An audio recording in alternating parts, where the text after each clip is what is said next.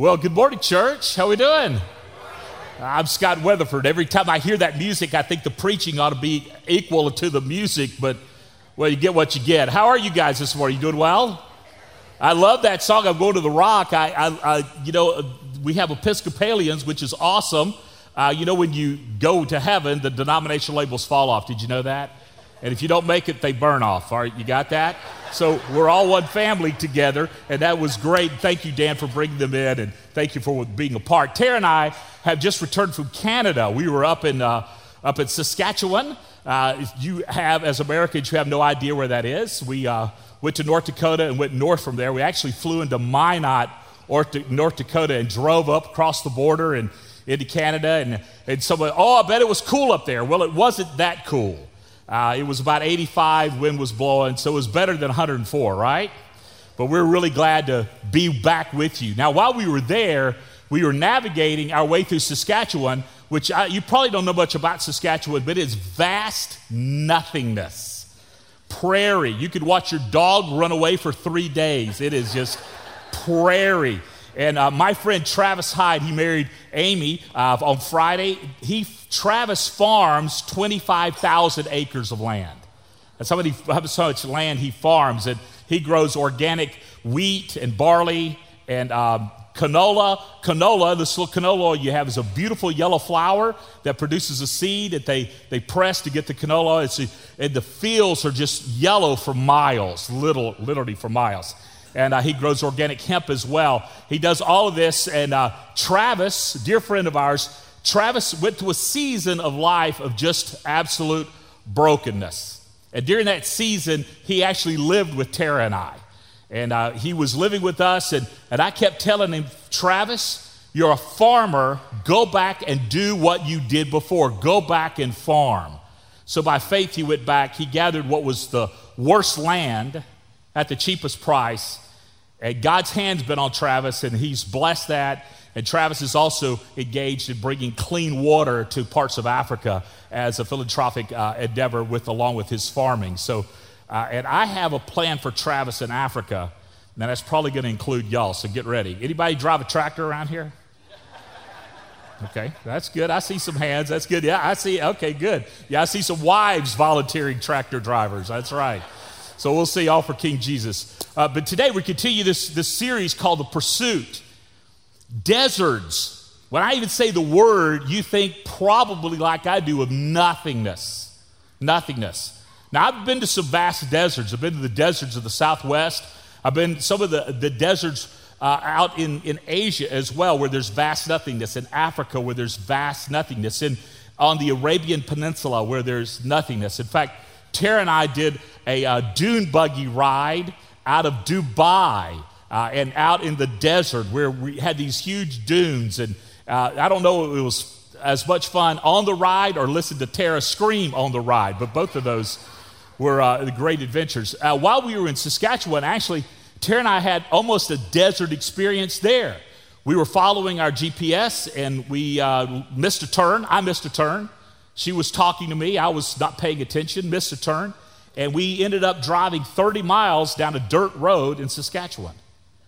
Now, listen to me. Often the adventure begins when you have no idea where you're going. But God always knows where you're going. And while we were traversing this 30 miles of dirt road in the middle of nowhere, of course, the tire low pressure light comes on, you know, as, as it were. Uh, the coyotes were putting on their, their napkins and sharpening their utensils. Uh, they were thinking there was an all you could eat buffet with me on the road.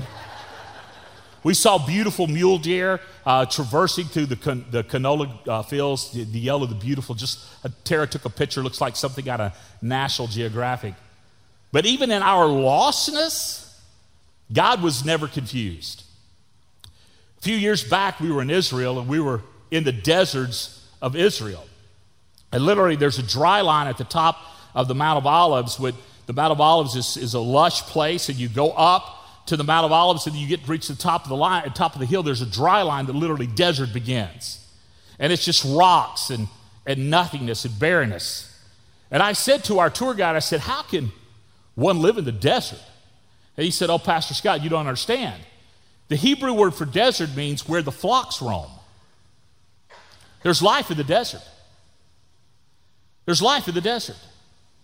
And throughout history, the history of Christianity in particular, when people wanted to hear from God, they would go to the desert. It was called the Desert Fathers. They would go to hear from God. In the Hebrew language, again, in the root word for desert is the word to speak.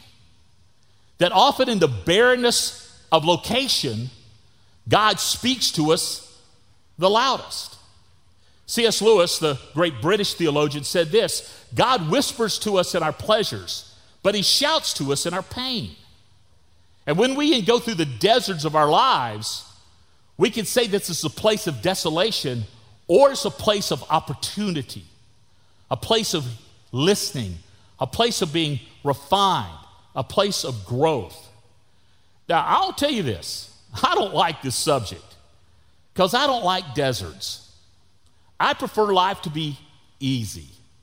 I like to be comfortable, to, to have plenty of what I need. I like opportunities where I'm encouraged and life is going well, where my kids are well behaved and well funded. That'd be nice. Where Tara doesn't have a list of things for me to do, which would be apocalyptic. Where uh, nobody complained about the length of my sermons, which don't get your hopes up about that, okay? And I think you're probably the same way. We like life easy, but life's hard. And it gets harder as you get older, doesn't it? I mean, your get up and go is got up and went. Uh, what, you, what you have hurts, and if it doesn't hurt, you can't remember what it was for.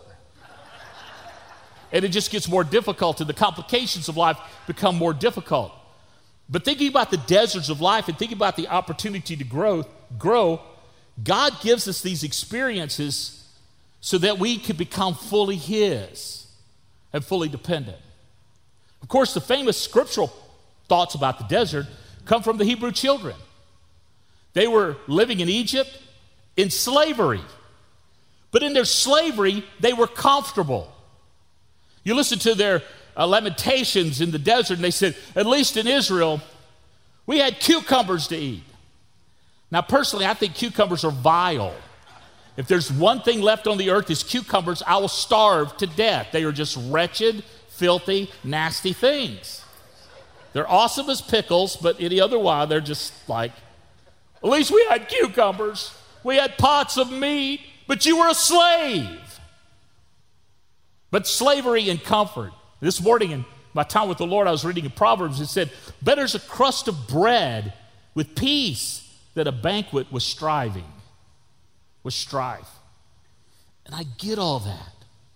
And the Hebrew children were brought out from God into the desert and they roamed there for 40 years. Why? Because God was getting the Egyptian out of them. For 400 years, they had become enculturated in the culture of Egypt. They talked like Egyptians, thought like Egyptians, and even walked like Egyptians. Can you work that into the next service songs? Walk like an Egyptian. But God wanted them to be fully His and fully devoted to Him. So He took them to the desert, a place where He would speak. And in the desert, they found where the flocks roam. Now, uh, let me just frame this for you. Desert is a place of desolation. Desert is a place of desperation. Desert is a place of no resources. But God fed them every meal they ate. He hydrated them with every drink they drank. He clothed them such in such a fashion that for 40 years their clothing did not wear out, their shoes did not wear out, they didn't even get blisters on their feet. Because God was teaching them to be fully His. Some of you are in a desert. You're, um, you're hurting. And you're wondering where God is and what is He up to and what's going on and you don't seem to hear from him and you're maybe some of you even turned your back on him in this time of the desert. I want to say this to you. I want you to hold on to this. You may turn your back on God, but he will never turn his back on you. And when you turn your back on him, he will round about and get in front of you again. And you run from God. But he's so big you can't outrun him, and he's so big that you will run into him. And he has loved you with an everlasting love. So today we're going to talk about King David life in the desert, life on the run. I titled this talk, Holed Up and Hiding. Literally, in a hole, hiding for your life. King David rose to fame in, in Israel. Saul had killed his thousands, David his tens of thousands. He'd been anointed king. Saul grew jealous of him. Saul decided he would murder him. And Saul began to pursue David. David literally, David literally could have stood his ground and stood in his place because you will not die until God is done with you. But David, being a man like us, he, he ran and he hid. But God, in the running and hiding, was developing David's character to become king. And he sent him to the desert to learn dependence. He sent him to, the desert to develop his character. And that's exactly what God is doing for you today. Now, I want us to focus on a psalm of King David, Psalm 40. And listen to the psalm and see that you find life in the desert. Are you guys ready for this? That's four of you. That's great. You guys ready for this? Let's pray. Father, thank you for what you're going to say to, to us this morning. And I pray that you will speak through me. And Father, in this prayer of David that is uh, uh, somewhat just bipolar, up and down, that we can learn that you love the desert and you love to speak to us again. And I pray that you will speak to us today. And the words that I have to say not be mine or my thoughts. My words are nonsense and noise. Your words are life and peace. And I pray, Father, that you'll custom, customize this talk for those that are here today. Someone is here today that needs to hear from you, and they need to hear loudly from you. And I pray that you speak. And we pray this all in King Jesus' strong name. Amen. Go ahead and take out your, your Take the Weekend With You notes. Just reach in there, bulletin. You, there's scriptures that go along with this passage. Also, let me remind you that we have resources available for you online. The Pursuit uh, small group series is available, our life group series. You can use it in your Sunday school class, you can use it in your, your group life where you meet at homes or with men or women, or you want to use it for you personally. Those resources are available for you. We will continue to provide resources for your group life every sermon series. Every sermon series. In fact, we're getting ready to film uh, this fall's uh, it's called First Life, and we'll spend seven weeks looking at the life God has intended for you. And we're about to do that small group uh, video as well, that, that group video for your Sunday school class, if you choose to use that, or your group, uh, any group you meet in, because God wants you in a group. Whether it's on Sunday morning on campus, whether it's off campus, whatever, it's groups so you can connect to become like Jesus. Does that make sense? That's two of you guys are slow this morning, okay? Or either I'm not communicating very well, but we provide those resources for you. Why? Because we love you. Also, you got 99 days of prayer. Tonight is a prayer gathering, a prayer and worship gathering. Now, some of you old school Baptists going, I ain't going no prayer meeting.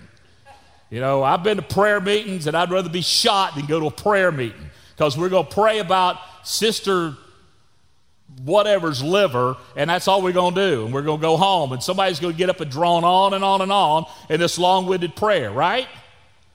Am I the only heathen in the room? Is the other heathens with me? But tonight is going to be a worship experience, a prayer focused worship experience. You don't want to miss this. At 5 o'clock tonight, you come, we will pray together, we will celebrate together. Let me now give you a little more information about the prayer wall.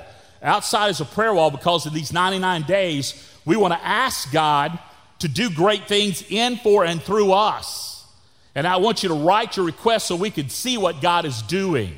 Now, we started to construct the western wall of the temple outside, but that was going to cost too much money. So you got pallets, okay? So you get what you get.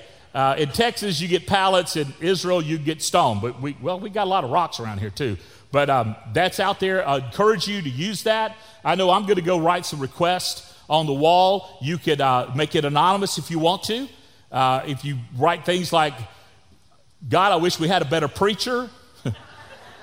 I know that my wife might write that, but nobody else, please, okay? But we could write those requests and we could, we could celebrate at the end of 99 days what God has done. Does that sound exciting?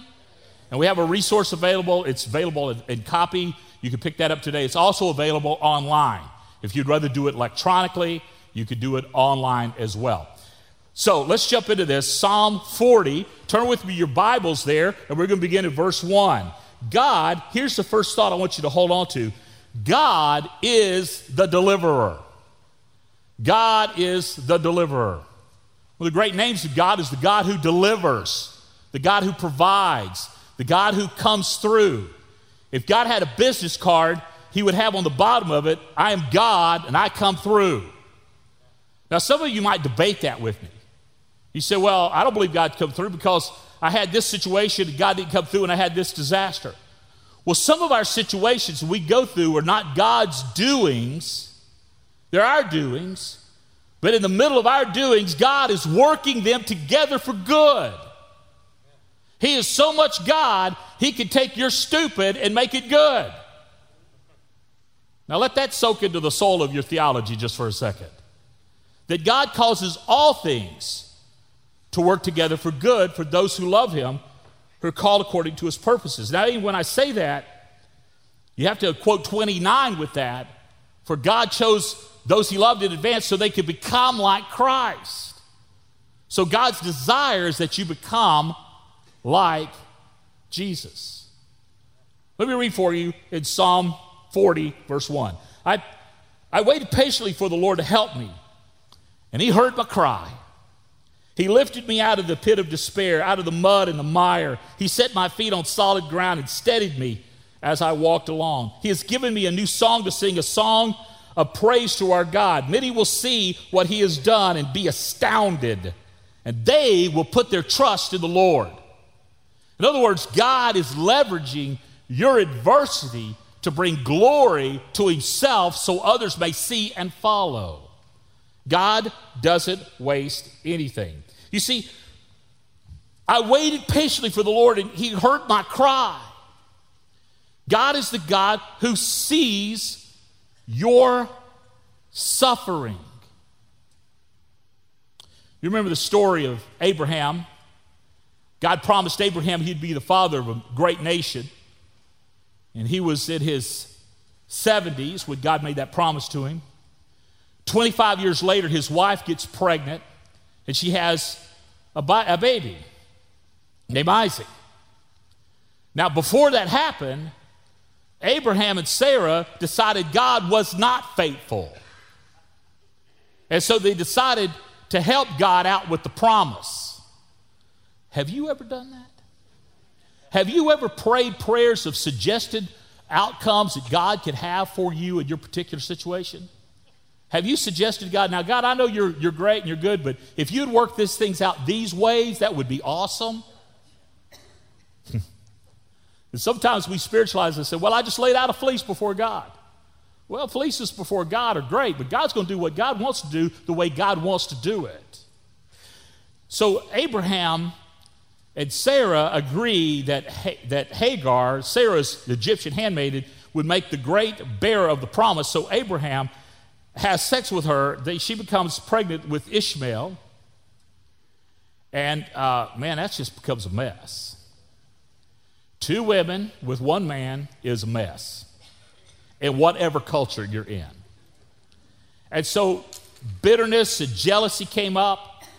The son of promise was born, and Ishmael and Isaac were there together, and there was competition. And Sarah comes and I wish we could see the body language of the Bible because I know she had her hands on her hips when she said this to Abraham. You need to get that woman and that little kid out of this place right now. And she might have had a frying pan in her hand as she gave that speech. Abraham, being the wise husband he was, he said, Yes, dear. I don't know what the Hebrew word for that is, but he said, Yes, dear. and he punted them out of the camp into the desert and to die. She goes from the solution to the sacrifice. And while in the desert, the Lord comes to her. And she said, he says, I've heard your cry. She was Egyptian. She wasn't an Israelite. She was a violation of the promise of God. But God loved her in spite of her circumstances. And He loved that boy in spite of his circumstances. And she called him El Roi, the God who sees.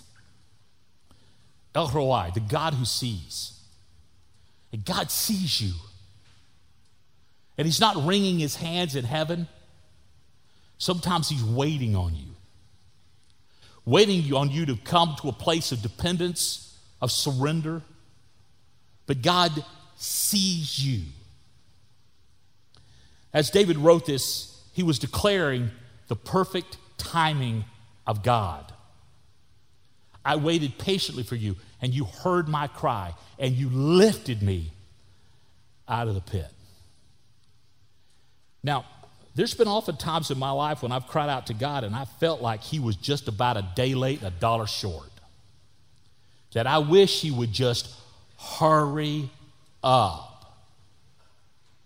Am I by myself on that one? Oh, good. We won't have to talk about lying now. You're getting honest. Hurry up. Deliver us. Show us. David, when he wrote this psalm, was an emotional wreck, but God wasn't. And he wrote this as an emotional wreck with the firm knowledge that God was his foundation. Folks, when your foundation is the living God, it doesn't matter what life serves up to you, you can and will endure. You are overwhelmingly conquerors through Christ who loves you. Mm. David knew that his emotions were triumphed by his devotions. I need to say that again. His emotions were triumphed by his devotions. What you feel is trumped by who you know. You may feel hopeless and you may feel desperate, but when you know the living God, you are not hopeless and you are not desperate because if God is for us, who could be against us? And you may feel out of control. And you may feel like there is no way out. But my God can make a way when there seems to be no way. He made a way through the dead, through the ocean, through the sea, a pathway that no one knew was there. And I have watched God deliver me and Tara and our children in ways we would never, ever, ever understand. We were back in Canada this week enjoying the richness of relationships that were forged in the desert of our desolation. Before we moved to Canada, I, I didn't know where Canada was. I knew it was that white spot up above the north, you know, above North Dakota. Barely knew where North Dakota was, Montana. I was reading a passage of scripture out of Isaiah, and it said this, and you, almighty man, are going to wad you up into a ball and cast you into a far land, and there you will die. Be careful what you pray about, y'all. And I realized that God was gathering us up. And this time of desperation in Monetara's life, when literally we were losing everything, God was providing us everything. And he, he showed me this passage, that I'm sending you to a place, a city where you can call home. I'm sending you to a people that you can love. When we arrived in Canada, foreigners, uh, uh, strange people in a strange land, and found a good God with his good people. And we bask in that relationship while we were in Saskatchewan because we had several of those folks that gathered in around us. Gathering around us. And you know what? They all want to come to Texas. Do you know why? Because Texas is the place to be. And God delivered us. Delivered us. I want to get a little personal. I think God has delivered Tara and I again to you. To you. I was traveling all over the United States and actually all over the world encouraging pastors. When I needed to be encouraged, I needed a people, and God gave you to me as a gift, and I am so grateful. And I was so excited that I get to preach at y'all today, aggravate you, stir you up. It just brings me great joy. And you're a gift to me. The Lord heard my cry and lifted me out. Because my emotions triumph by my devotions. Notice this. I love this. You know, Hebrew is a language of word pictures. When, when, you, when you read uh, the Old Testament, and you read uh, passages translated out of Hebrew, it always creates a vi- visual image. And it says this, and he steadied me as I walked along. You know what this literally means? It means he had his hands out. You ever helped a two year old walk or a 18 month old walk or a nine month old walk and you steady them as they walk along? Steady them as they walk along. Uh, you know, we've got all these boardwalks out here. I mean, it's the, the walk of death out there. You know, the older you get, the older and the younger, on the edge of eternity. And uh, Tara was walking our little Ivy. We had a, the hot dog party we had not long ago. Was awesome. And uh, if you guys missed that, you just missed it. Don't ever miss another one.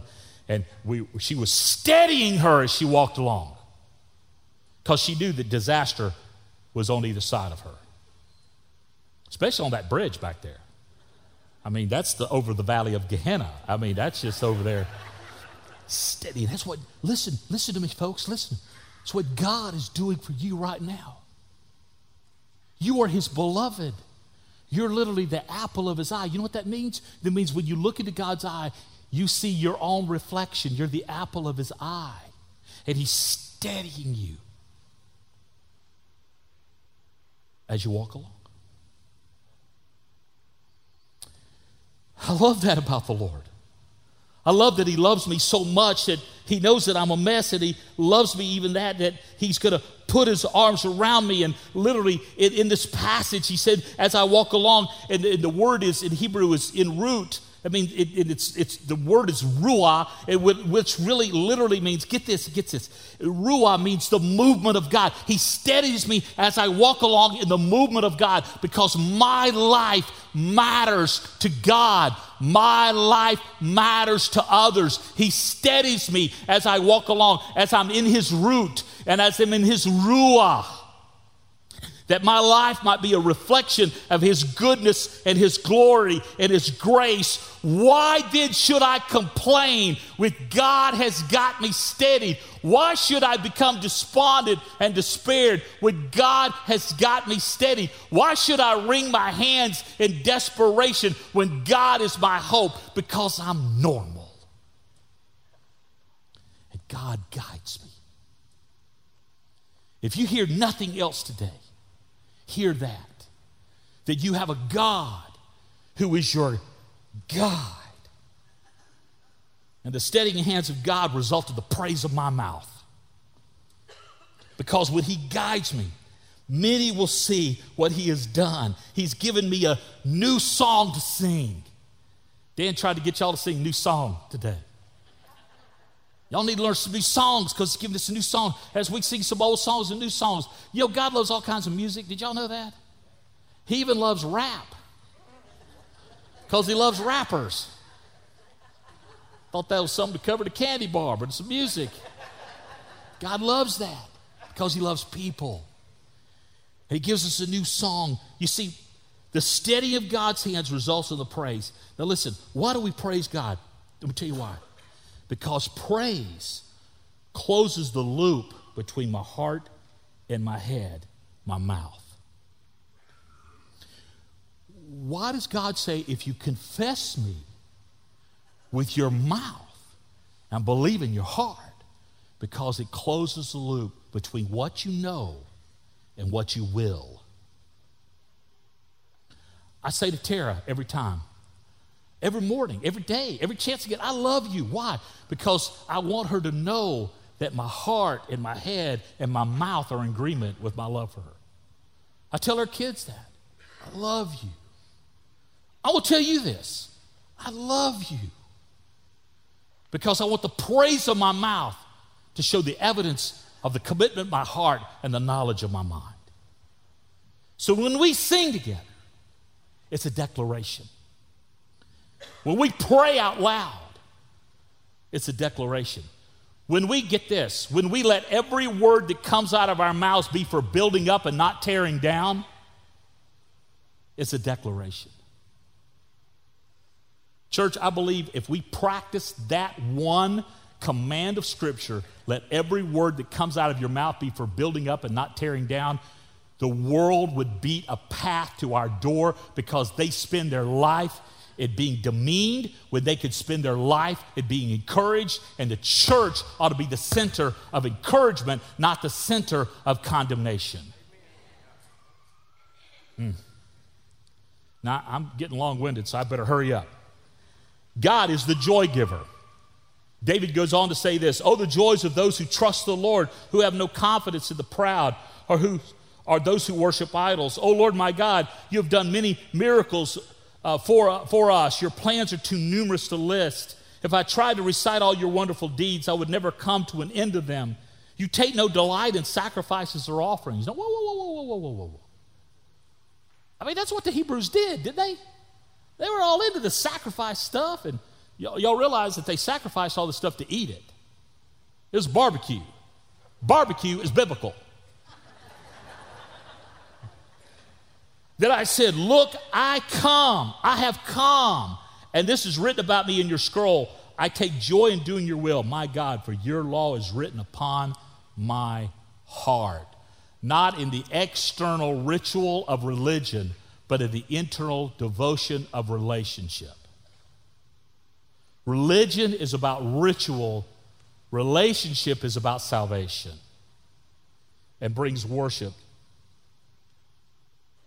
Notice that the source of joy is God, not circumstances. I have stood at the grave of those I love with tears streaming down my face, with the joy the knowledge of heaven, with the pinging sorrow of departure in my heart. Because joy is not interpreted by circumstances. Reminding yourself of God's faithful, faithfulness results in reframing reality not only his past plans have been perfect, perfected, but his future desires for you. And I need to say this to you, and I'm just going to be really honest. Now that I'm your pastor, I can tell you the truth. God's cooking up a blessing for this church. He's got the pot on the stove, the butter's melted, and he's about to drop in a blessing. I don't want to miss it. Do you? I want to see God move in such a way in this valley that only He gets the glory, don't you? We cannot mess it up, but we can. How? With disunity. Disunity will derail the movement of God faster than anything else, and Satan loves to use disunity and discord and division, and he will use it to derail God's blessing. But I want to tell you something our God is greater than Satan. Would you agree with me? And I refuse to be used by Satan. So therefore, I'm going to maintain unity through the bond of peace. Will you? That's two of you. That's exciting. Some of you say, well, we'll see. Well, just say well, if I'm in agreement. Why don't we agree together that God is good and He is faithful and we're going to find His will together? And when we do that, we will see His blessing and we'll see Him move in such a way that will shock us. That will shock us. And, folks, as your pastor, I am not interested in building buildings. You hear me? I'm interested in building lives. And if we have to build buildings to build lives, then we'll build dadgum buildings. But I'd rather build people than buildings, wouldn't you? Yeah. All for Jesus. All right, now I've got off that soapbox. Let me get back on another soapbox. Reminding yourself of God's faithfulness reframes our reality. So it's about relationships. Notice that David said, I have come. It's kind of, it seems kind of like an idiomatic phrase. That It's almost out of place. Do you know what he's doing? He's saying, God, I'm yours. I'm yours. I'm presenting myself to you. You're not delighting in sacrifices, you're delighting in me. I'm going to present myself a living sacrifice, not a dead sacrifice, not a goat or a ram or a bull, but me. I've come. I'm giving myself to God. You know, our generosity back to God as we give is a symbol or a sign or an evidence of our obedience to God that He is, belongs, we belong to Him. When I give, I don't give to this church, I give to Jesus. But Jesus is the senior pastor of this church. And we are the mission of God together. Let me go on. I need to quit. God gives us something to brag about. Listen to what David goes on to say. Is this helping y'all at all? I know I'm having fun. I don't know about y'all. I've told, I have told all your people about your justice. Now, that's David in the desert, David in desperation. I've not been afraid to speak out, as you, O Lord, well know. I've not kept this good news hidden in my heart. I've talked about your faithfulness and saving power. I've told everyone the great assembly of your unfailing love and faithfulness. Lord, don't hold back your tender mercies from me. When you see the word tender mercies in the Old Testament, know that this is mercy without limit. Mercy without limit. Don't hold your tender mercies back from me. Mercy without limit. My only hope is in your unfailing love and faithfulness. For troubles surround me, too many to count. They pile up so high I can't see my way out. They are more numerous to me than the hairs on my head. I've lost all my courage. Please, Lord, rescue me. Come quickly, Lord, and help me. May those who try to destroy me be humiliated and put to shame. May those who take delight in my troubles be turned back in disgrace. Let them be horrified by their shame, for they have said, Ah, we got him now. Now, David is obviously having a hard time with his emotions, isn't he? He goes from this praise to this manic declaration of desperation because David was in strife. The overflow of life learned in the desert is that the only hope we have is in the Lord. Now, David gets right to the point of this, and I think this is going to be on the screen for you that desperation leads to dependence and it will result in deliverance. Now, if there's ever a formula you need to remember, it's this one. When we become desperate, if we will become dependent on God, He will deliver you. He will deliver you. Now, the deliverance is according to His terms. One day, He's going to deliver me to heaven. And to quote the old spiritual, soon I'll be done with the troubles of this world, going home to live with God. No more weeping and a wailing, going home to live with God. Because I am desperate for King Jesus, I become dependent upon King Jesus. And my King Jesus is my deliverer. Do you believe this? That we must live this. We must live this in the fullness of our knowledge, closing the loop between our heart and head. We need to declare this in public. David said, I've declared it in the assembly. I have put my hope in God. And if you put your hope in God, you will never be shaken, even if they say, Ah, I got you now. This is cool too. There again, Hebrew language of pictures. To be shaken literally means this, and all of you have done this to pull up something by the roots and shake off the dirt off of it and throw it away. And what David said, when that happened, ain't nobody ever gonna pull me up, shake off my dirt off, and throw me away. That's literally what that means. I will not be shaken. I will not be shaken.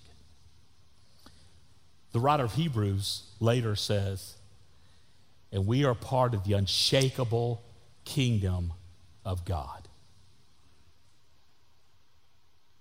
If the Lord delays, in 2,000 years from now, there may not be a United States. May not be. There may not be um, University of Texas. I know. Heresy. Yeah. There may not be anything that we know of today, but there will be one thing that's the church. Because church will not be shaken. Because we belong to King Jesus and we're part of the unshakable kingdom of God. And folks, when your hope is in the Lord, when you belong to Jesus, if there's been a time in your life that you've said to Jesus, I am yours, you will not be shaken. You might be uprooted, you might be stirred up a bit, but you will not be shaken because God will not allow the shaking of your life when His holy hand is guiding you along. You Somebody said, Well, I'm on shaky ground.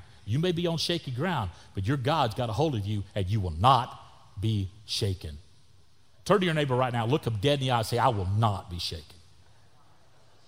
Close the loop. Say it again. I will not be shaken. Mm. The desert teaches us to see clearly.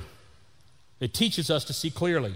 May all who search for you be filled with joy and gladness. May those who love your salvation repeatedly shout, The Lord is great. Let's shout that together. The Lord is great.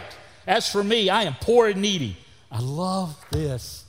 Oh, my soul, in the middle of my desperation, when I was crying out to God, literally as everything was going away from me, I read this passage. As for me, I'm poor and needy, but the Lord is thinking about me right now. He's thinking about me right now. You are my helper, my Savior. Do not delay, oh my God.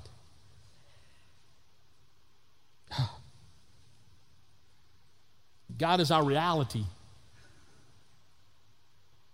He's not a figment of our imagination or concoction of our society or something that's been passed down to you from your parents or religion that you just kind of picked up. He is your reality. He is our reality. And the desert teaches us that. David says this I love your salvation. I love it. The Lord is great. Some theologians believe that David didn't have a well formed view of the afterlife when he wrote this. I think he did.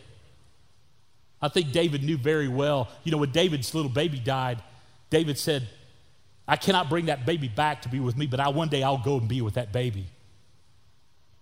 David knew that his Redeemer lived and that David would live forever with his Redeemer. Though he may die, he will not die to declare what the Lord has done. So when you die, we're going to throw dirt and make up good things to say about you. Some of y'all need to live a little longer so we have more material.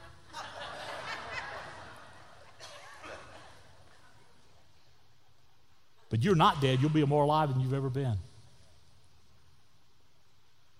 And the Lord is thinking about me right now. He's thinking about you right now. If the desert brings a clear understanding of God, if the desert is a place where the flocks roam, if the desert is a place where God speaks, let's go to the desert. Better to live in the desert with our God than the opulence of civilization without our God. In church, as we minister to people in the desert, let's remember that God is faithful. Let's remember that God is good. Let's remember where there's unity, the Spirit of God dwells. Let's remember that what we declare becomes reality to Wimberley, and how we live change, changes everything. I'll go to the desert to be with Jesus.